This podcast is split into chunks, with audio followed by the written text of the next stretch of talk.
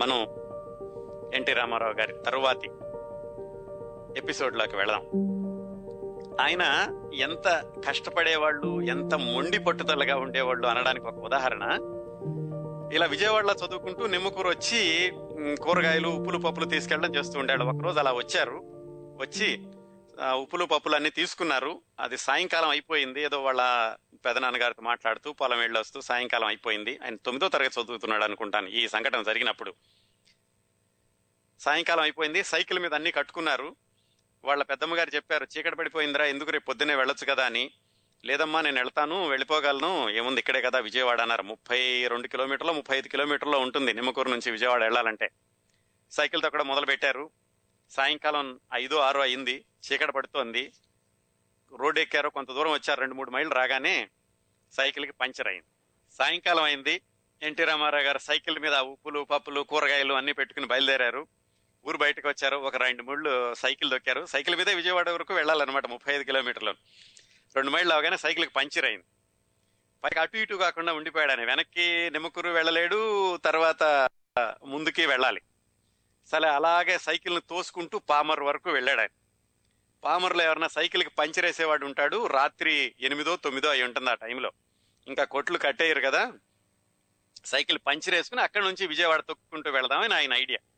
Palmar వరకు అలాగ తోసుకుంటూ వెళ్ళారు. అక్కడ వెళ్ళాక తెలిసింది ఆ సైకిల్ పంచర్ వేసే అతను లేడు అతనికి ఏదో కొట్టు కట్టేసి వెళ్ళిపోయాడు అప్పటికే. రాత్రి ఎనిమిదో తొమ్మిదో అవుతోంది. ఏం చేయాలి? మళ్ళా వెనక్కి వెళ్ళినా?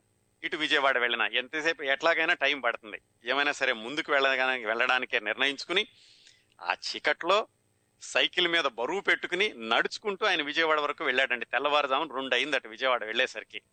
అంత మొండి పట్టుదల అంత ఏమైనా సరే సాధించాలనేటటువంటి తపన ఉంటూ ఉండేవి. ఒక్క నిమిషం ఉండండి నాగరాజు గారు నేను ఒక్క రెండు మాటలు చెప్పి మాట్లాడండి. ప్లీజ్. సో అలా విజయవాడ తెల్లవారుజామున వెళ్ళి అప్పటికి వెళ్ళేసరికి వాళ్ళ అమ్మ నాన్న ఆశ్చర్యపోయారట. ఏమిటి తెల్లవారుజామున వచ్చాడు? ఏమిట్రా అబ్బాయి ఏంటని అడిగితే ఇలాగ సైకిల్ పంచర్ అయింది తోసుకుంటూ వచ్చాను అని చెప్పి అప్పుడు వాళ్ళ అమ్మ దగ్గర వాళ్ళ అమ్మ దగ్గర ఏదో పెట్టింది తిని స్నానం చేసి మళ్ళీ పొద్దున్నే పాలు పోయడానికి వెళ్ళి మళ్ళీ అక్కడి నుంచి జిమ్నాజియంకి వెళ్ళి అక్కడ నుంచి స్కూల్కి వెళ్ళిపోయాట. అంత పట్టుదలతో ఉండేవాళ్ళండి.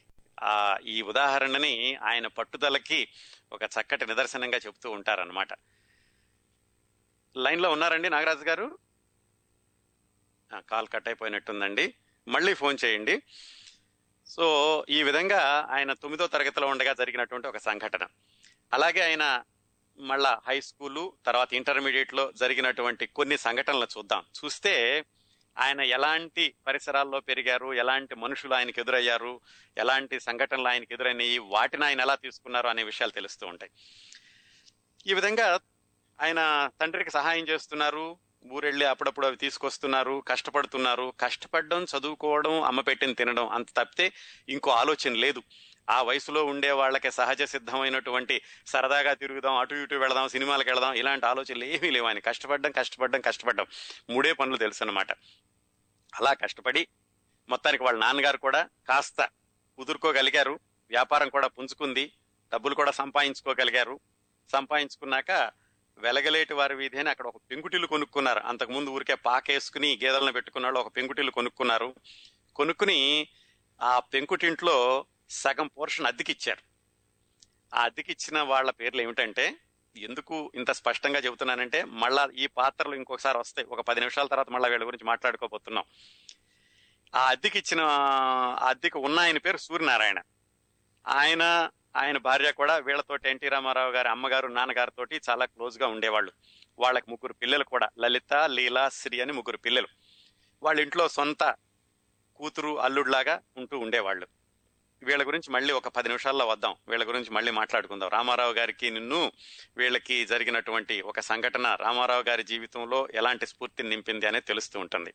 వీళ్ళ పేర్లు ఇక్కడ నుంచి ఇలా డబ్బులు సంపాదిస్తున్నారు కదా వాళ్ళ నాన్నగారికి ఏంటంటే ఊళ్ళో పొలం కొందామని. ఇంతకుముందు పొలం కోల్పోయారు. మళ్ళీ ఎలాగైనా పొలం కొందామని ఆయన సంపాదించినటువంటి డబ్బులు కొన్ని ఆయన తమ్ముడు నాగయ్య గారని ఆయనకి పంపించడం మొదలుపెట్టారు. ఆ నాగయ్య గారని ఆయన పొలం అమ్ముతారు అని తెలిసి సరేరా తమ్ముడు ఈ డబ్బులన్నీ నీ దగ్గర ఉంచి నీ పొలం నేను కొనుక్కుంటాను అని ఆయన కొన్ని డబ్బులు పంపించడం మొదలుపెట్టారు. ఇక్కడ వీళ్ళ అమ్మగారు ఏం చెప్పారంటే పొలం కంటే కూడా ఇంకో ఇల్లు కొనుక్కుంటే బాగుంటుంది అని బందర్ రోడ్లో ఒక డాబా ఒకటి కొన్నారు. ఆ విధంగా ఇక్కడ డాబా కొన్నారు. తమ్ముడికి పొలం కోసం డబ్బులు పంపించారు. బాగానే నడుస్తుంది. జీవితం అంతా ఈయన కష్టపడుతున్నాడు చదువుకుంటున్నాడు. సంపాదన కూడా బాగానే ఉంది. ఇంకొక రెండు మూడు సంఘటనలు చూద్దాం. ఎన్టీ రామారావు గారి జీవితంలో ఈ హై స్కూలు ఇంటర్మీడియట్ సందర్భంలో జరిగినటువంటి రెండు మూడు సంఘటనలు చూద్దాం. ఒక చిన్న ప్రేమ కథ నడిచిందట అండి. ఈయన హై స్కూల్లో ఉండగా ఒక చిన్న ప్రేమ కథ నడిచిందట. లక్ష్మీపార్వతి గారి పుస్తకంలో చాలా డ్రమటిక్గా రాశారు ఈ సంఘటనని. మరి అది వాస్తవమే అనుకుందాం. ఆవిడ రాశారు కాబట్టి దీన్ని వాస్తవమే అనుకోవాలి మనం. ఈయన పదో తరగతిలోనో హై ఎస్ఎల్సిలోనో ఉన్నారు. అక్కడ ఉండగా ఏం జరిగిందంటే తెల్లవారుజాము నేను పాలు పోయడానికి వెళ్ళాడు కదా ఇంటింటికిను. ఒక ఇంటికి ఒక రోజు వెళ్ళినప్పుడు ఒక అమ్మాయి పాలు పోయించుకోవడానికి బయటకు వచ్చింది. అమ్మాయి అంటే తన వయసు అమ్మాయి. పదిహేను పదహారు సంవత్సరాలు ఉన్న అమ్మాయి పాలు పోయించుకోవడానికి బయటకు వచ్చింది. రెండు మూడు రోజులు అలా వరుసగా ఈయన పాలు పోయడానికి వెళ్ళడం ఆ అమ్మాయే పాలు పోయించుకోవడానికి రావడం ఒకళ్ళొకళ్ళు చూపులు కలవడం మాట్లాడుకోవడం మొదలు పెట్టారు తెల్లవారుజామున కదా ఇంకా పెద్దవాళ్ళు ఎవరు లేచేవాళ్ళు కాదు. తెల్లవారుజామున నాలుగో మూడో మూడున్నర నాలుగో అయ్యేది. ఆ సమయంలో అంటే ఎవరు ఉండరు కాబట్టి ఇద్దరు కూడా మాట్లాడుకోవడానికి సమయం అనుకూలంగానే ఉంది. మాటల్లో తెలిసింది ఆ అమ్మాయి కూడా ఈయన క్లాసేనని. మాటలు కూడా కొంచెం పెరిగి కాస్త వరండాలో కూర్చుని ఇద్దరు మాట్లాడుకునే వరకు వచ్చింది. రోజు ఈయన హుషారుగా రావడం వర్షంలో వచ్చినా కానీ వర్షంలో తలిసినా కానీ ఆ ఏదో తుండి అందించడం తడదులుచుకుని అక్కడే కూర్చోవడం ఇద్దరు కూర్చుని మాట్లాడుకోవడం ఇంటి వెనకాల వరండా కాబట్టి ఇంట్లో వాళ్ళకి కూడా తెలియదు తెల్లవారుదామని కాబట్టి పక్క వాళ్ళు కూడా ఎవరు చూసేవాళ్ళు కాదు. ఇలా జరుగుతూ ఉంది కొన్ని వారాలు గడిచినట్టు ఉన్నాయి. చాలా ఆ ఇంటి ఆ అమ్మాయి వాళ్ళ నాన్నేమో బాగా ఉన్నవాళ్ళు బాగా ఉద్యోగస్తుడు బాగా చదువుకున్న ఉన్న- ఉన్న ఫ్యామిలీ అన్నమాట. సో ఇలా నడుస్తూ ఉంటే కొన్ని రోజులకి వీళ్ళకి తెలిసింది ఏమిటి ఈ అమ్మాయి తెల్లవారుజామునే లేస్తోంది చదువుకుంటానని చెప్తోంది మార్కులు సరిగ్గా రావటం లేదు మార్కులు చూశారు వాళ్ళు. ఏమిటో అర్థం కావట్లేదు. ఇక్కడ చూస్తే మన తారక రాముడి మొహంలో కూడా కాంతి వెలిగిపోతోంది విపరీతమైన హుషారుగా ఉంటున్నాడు. ఇంతకు లేనటువంటి హుషారు చాలా వచ్చేసింది స్కూల్లో బాగా ఉంటున్నాడు. ఈ పరిచయం ఎంతవరకు వెళ్ళిందంటే కాస్త ఇంటి దగ్గరే కాకుండా బయట కూడా అప్పుడప్పుడు బయట దుర్గగుడికి వెళ్ళడం కృష్ణానదికి వెళ్ళడం ఇలాగా వాళ్ళ పరిచయం పెరుగుతూ వచ్చింది. ఈ అమ్మాయి వాళ్ళ ఇంట్లో అనుమానం వచ్చింది. ఏమిటి ఈ అమ్మాయి రోజు తెల్లవారుదాం లేదు చదువుతోంది? కానీ మార్కులు సరిగ్గా రావడం లేదు అని అనుమానం వచ్చి మొత్తానికి వాళ్ళ అమ్మగారో నాన్నగారో ఎవరో ఈ అమ్మాయిని పరిశీలించడం మొదలు పెట్టారు పరిశీలించడం మొదలు పెడితే తెలిసింది. ఏమిటి? ఈ అమ్మాయి తెల్లవారుజామున లేచి పాలు పోయించుకుంటోంది. పాలు పోయించుకునే కాకుండా పాలు పోయడానికి వస్తున్నటువంటి కుర్రాడితో కూర్చొని కబుర్లు చెబుతోంది. అందువల్ల అనుకుంటాను ఈ చదువు కంటే కూడా ఈ అమ్మాయికి మార్కులు సరిగా రావడం లేదు అని మొత్తానికి వాళ్ళకి తెలిసిపోయింది. తెలిసిపోయి ఒకరోజు వీళ్ళిద్దరూ మాట్లాడుకుంటూ ఉండగా వాళ్ళ అమ్మ నాన్న వచ్చి చెప్పారు బాబు నువ్వు పాలు పోయడానికి వస్తున్నావు బాగానే ఉన్నావు కానీ ఒక పని చెయ్యి ఇంక నుంచి నువ్వు పాలు రా పోయడానికి రానవసరం లేదు మేము మీ ఖాతా మానేసుకుంటున్నాము అని చెప్పారు. ఆయనేమో పెద్ద గొడవ ఏం చేయలేదు. సరే నెమ్మదిగా వచ్చేసాడు ఎందుకంటే కష్టపడే మనస్తత్వం కానీ ఎదురు తిరిగే మనస్తత్వం ఇలాంటివి ఏమి లేవు కదా. సరే ఇంటికి వచ్చేసాడు తర్వాత తెలిసింది ఏంటంటే ఆ అమ్మాయిని అక్కడ నుంచి విజయవాడ నుంచి రాజమండ్రి పంపించేశారు. అందుకని మళ్ళా ఎప్పుడు ఆయన అమ్మాయిని కలుసుకోవడం జరగలేదు. ఈ విధంగా ఏంటంటే ఒక సున్నితమైన అది అవ్యక్తమైనటువంటి ప్రేమ కథలాగా మొదలయ్యి అప్పుడే ముగిసిపోయింది. అది ఒక సంఘటన ఆయన జీవితంలో జరిగింది. ఇలా హై స్కూల్ అయిపోయింది. ఇది హై స్కూల్లో ఉండగా జరిగింది. హై స్కూల్ అయిపోయింది. హై స్కూల్ అయిపోయాక ఎస్ఆర్ఆర్ కాలేజీలో ఆయన ఇంటర్మీడియట్కి జాయిన్ అయ్యారు. ఆ ఎస్ఆర్ఆర్ కాలేజీలో ఈయన ఈయనకి తెలుగు నేర్పిన ఆయన పేరు విశ్వనాథ సత్యనారాయణ గారు. మన జ్ఞానపీఠ అవార్డు గ్రహీత రామాయణ కల్పవృక్షం రాసిన ఆయన ఆ మహాకవి విశ్వనాథ సత్యనారాయణ గారు ఎన్టీ రామారావు గారికి తెలుగు నేర్పారు. ఆయన కేవలం తెలుగు మాస్టర్గానే ఉండడం కాకుండా ఆయన స్కూల్లో పిల్లలతోటి నాటకాలు కూడా వేయిస్తూ ఉండేవాళ్ళు. రామారావు గారికి అప్పటికి ఇంకా నాటకాలు వేయాలని అనిపించలేదు. కాకపోతే ఎన్టీ రామారావు ఆ, విశ్వనాథ సత్యనారాయణ గారే కుర్రాడు బాగున్నాడు ఎర్రగా బుర్రగా మంచి పర్సనాలిటీ చాలా వాయిస్ కూడా బాగుంది అని చెప్పి ఈయనతోటి మొట్టమొదటిసారిగా స్టేజ్ ఎక్కించడానికని ఆయన ప్రయత్నాలు చేశారు. ఆ నాటకం పేరు రాచమల్లుని దౌత్య కార్యం. ఆ నాటకంలో ఈయనకి ఒక పాత్ర ఇచ్చారనమాట నాగమ్మ పాత్ర ఇచ్చారు. అప్పట్లో మగవాళ్ళే ఆడవాళ్ళ పాత్రలు వేస్తూ ఉండేవాళ్ళు కదా. సో ఆయన దీంట్లో నాయకురాలు నాగమ్మ పాత్ర ఇచ్చారు. పాత్ర ఇచ్చి ఆ నాటకాన్ని వేయించారు. అయితే అక్కడ ఒక చిన్న ఇదేం జరిగిందంటే ఈయన నాయకురాలు నాగమ్మ పాత్ర వేసేటప్పుడు మేకప్ చేసుకుంటున్నారు. మేకప్ చేసుకుంటూ ఉండగా ఈయన వచ్చారు విశ్వనాథ సత్యనారాయణ గారు వచ్చి మీసాలు తీసేరు అబ్బాయి ఇది ఆడా వేషం కదా నువ్వు మీసాలు తీసేయి అన్నారు. ఈయన అదేమిటి సార్ మగవాడికి మీసాలే పౌరుషం కదా నేను ఎట్టి పరిస్థితులను తీయను అన్నారు. ఆయన తీయమండం ఈయన తీయనడం మొత్తానికి నాటకం స్టేజ్ మీదకి వెళ్ళేటువంటి సమయం దగ్గరకు వచ్చేసింది. మొత్తానికి ఏదో మీసాలను అడ్జస్ట్ చేయించుకుని ఆయన స్టేజ్ మీదకి వెళ్ళడానికి సిద్ధంగా ఉన్నారు.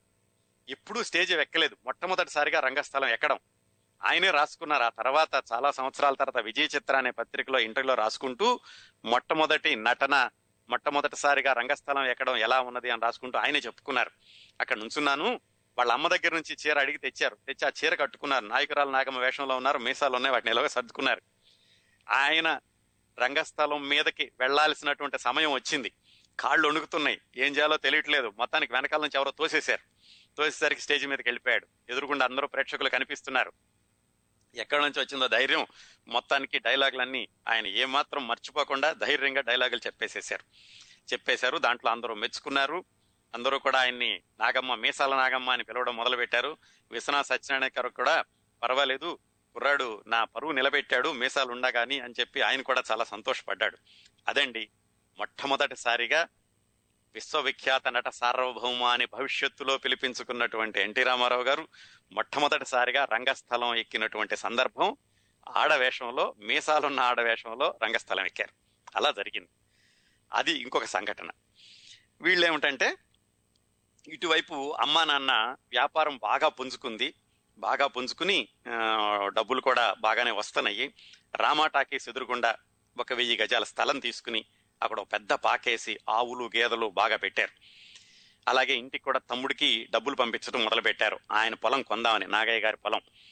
ఈ సందర్భానికి కూడా తర్వాత ఒక ప్రాధాన్యత ఉంటుంది. వింటూ గుర్తుపెట్టుకోండి. ఈయన తమ్ముడికి డబ్బులు పంపించడం అనేటటువంటి సంఘటనకి. అలా జరిగింది. ఇటువైపు ఈయన ఇంటర్మీడియట్ చదువుతున్నాడు. తమ్ముడు కూడా హై స్కూల్లో ఉన్నాడు. ఇంటర్మీడియట్లో కూడా ఏ గ్రూప్ తీసుకోవాలి ఏమిటి పెద్ద అవగాహన లేదు. ఎందుకంటే చదువుకున్న వాళ్ళు ఎవరో చుట్టుపక్కల లేరు ఈయన ఏదో కష్టపడడం తప్పితే చదువులో కూడా పెద్ద తెలియదు ఎవరో వింటుంటే కామర్స్ ఆర్ట్స్ గ్రూప్ బాగుంటుంది ఉంటే ఆర్ట్స్ గ్రూప్ తీసుకున్నాడు. అలా చదువుతూ ఉన్నారు. అయితే ఈయన రోజు జిమ్నాజియంకి వెళ్తుండే వాళ్ళు ఆ వ్యాయామశాలలో చేస్తూ ఉండేవాళ్ళని తెలుసుకున్నాం కదా.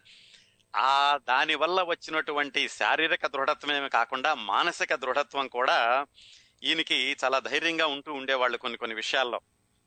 ఇంకొకటి ఏమైందంటే ఇంకొక సందర్భం.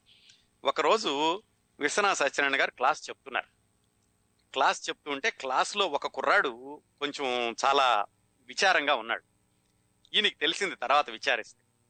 ఏమైందంటే ఆ కుర్రాడిని ఎవరో ఒక తమిళుడు కొట్టాడట.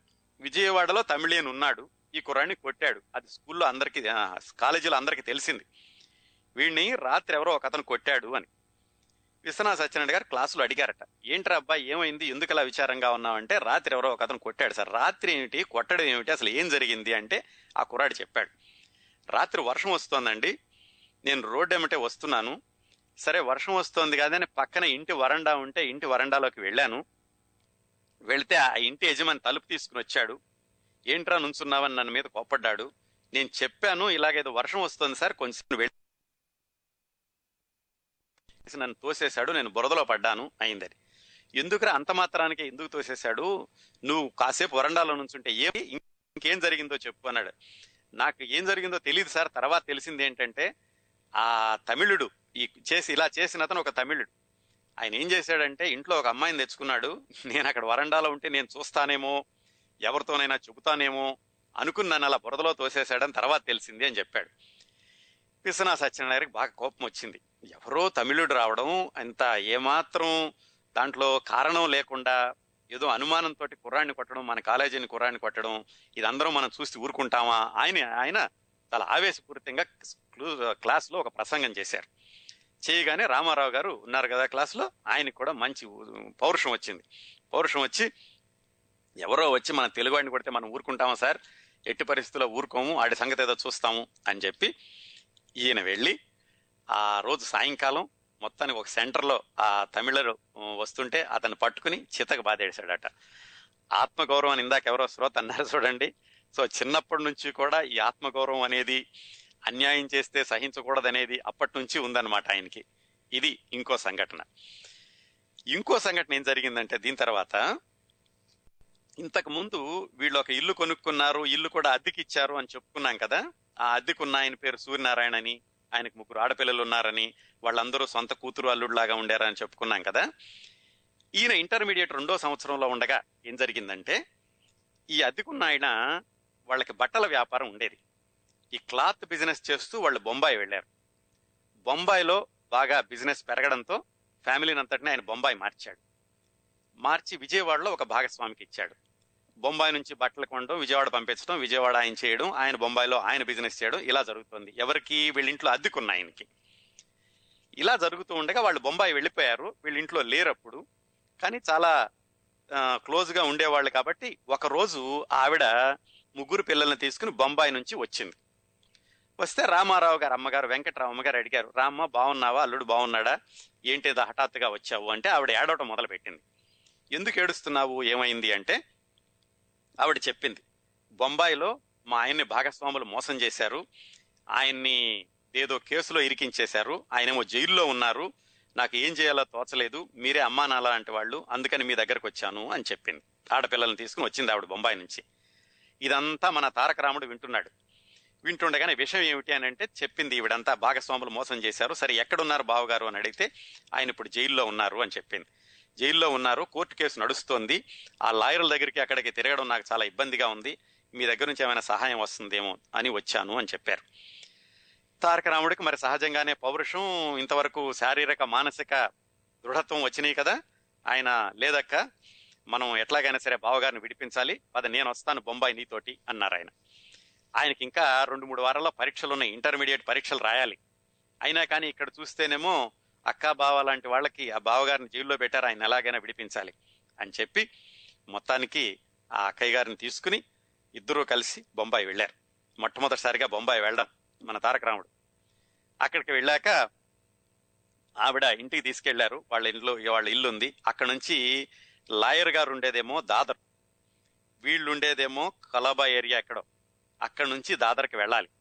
వెళ్ళాలంటే మరి ఆయన ట్రైన్లో కానీ దానిలో కానీ ఆటోలో కానీ వెళితే డబ్బులు అవుతాయి అందుకని డబ్బులు ఖర్చు అవుతుందని చెప్పి ప్రతిరోజు ఎనిమిది మైళ్ళు నడిచి వెళ్ళడం దాదర్లో ప్లేడర్ దగ్గరికి వెళ్ళడం ప్లేడర్తో మాట్లాడడం మళ్ళా సాయంకాలం వాళ్ళగానే వెనక్కి రావడం.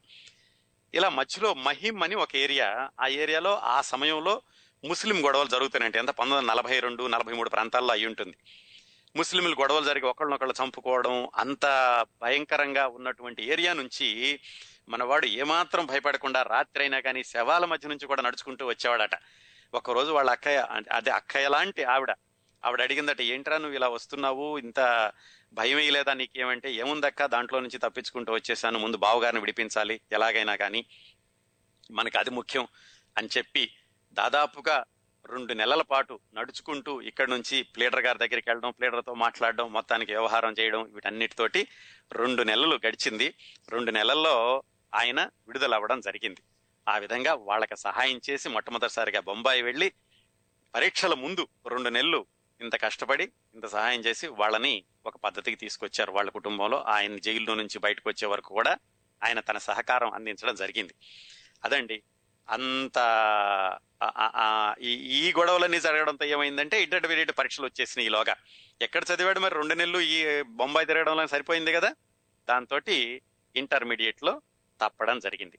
సో మొట్టమొదటిసారిగా తారక రాముడు ఇంటర్మీడియట్లో ఫెయిల్ అయ్యాడు. అంతవరకు బాగానే చదువుతూ ఉండేవాడు. ఇంటర్మీడియట్లో ఫెయిల్ అయ్యాడు.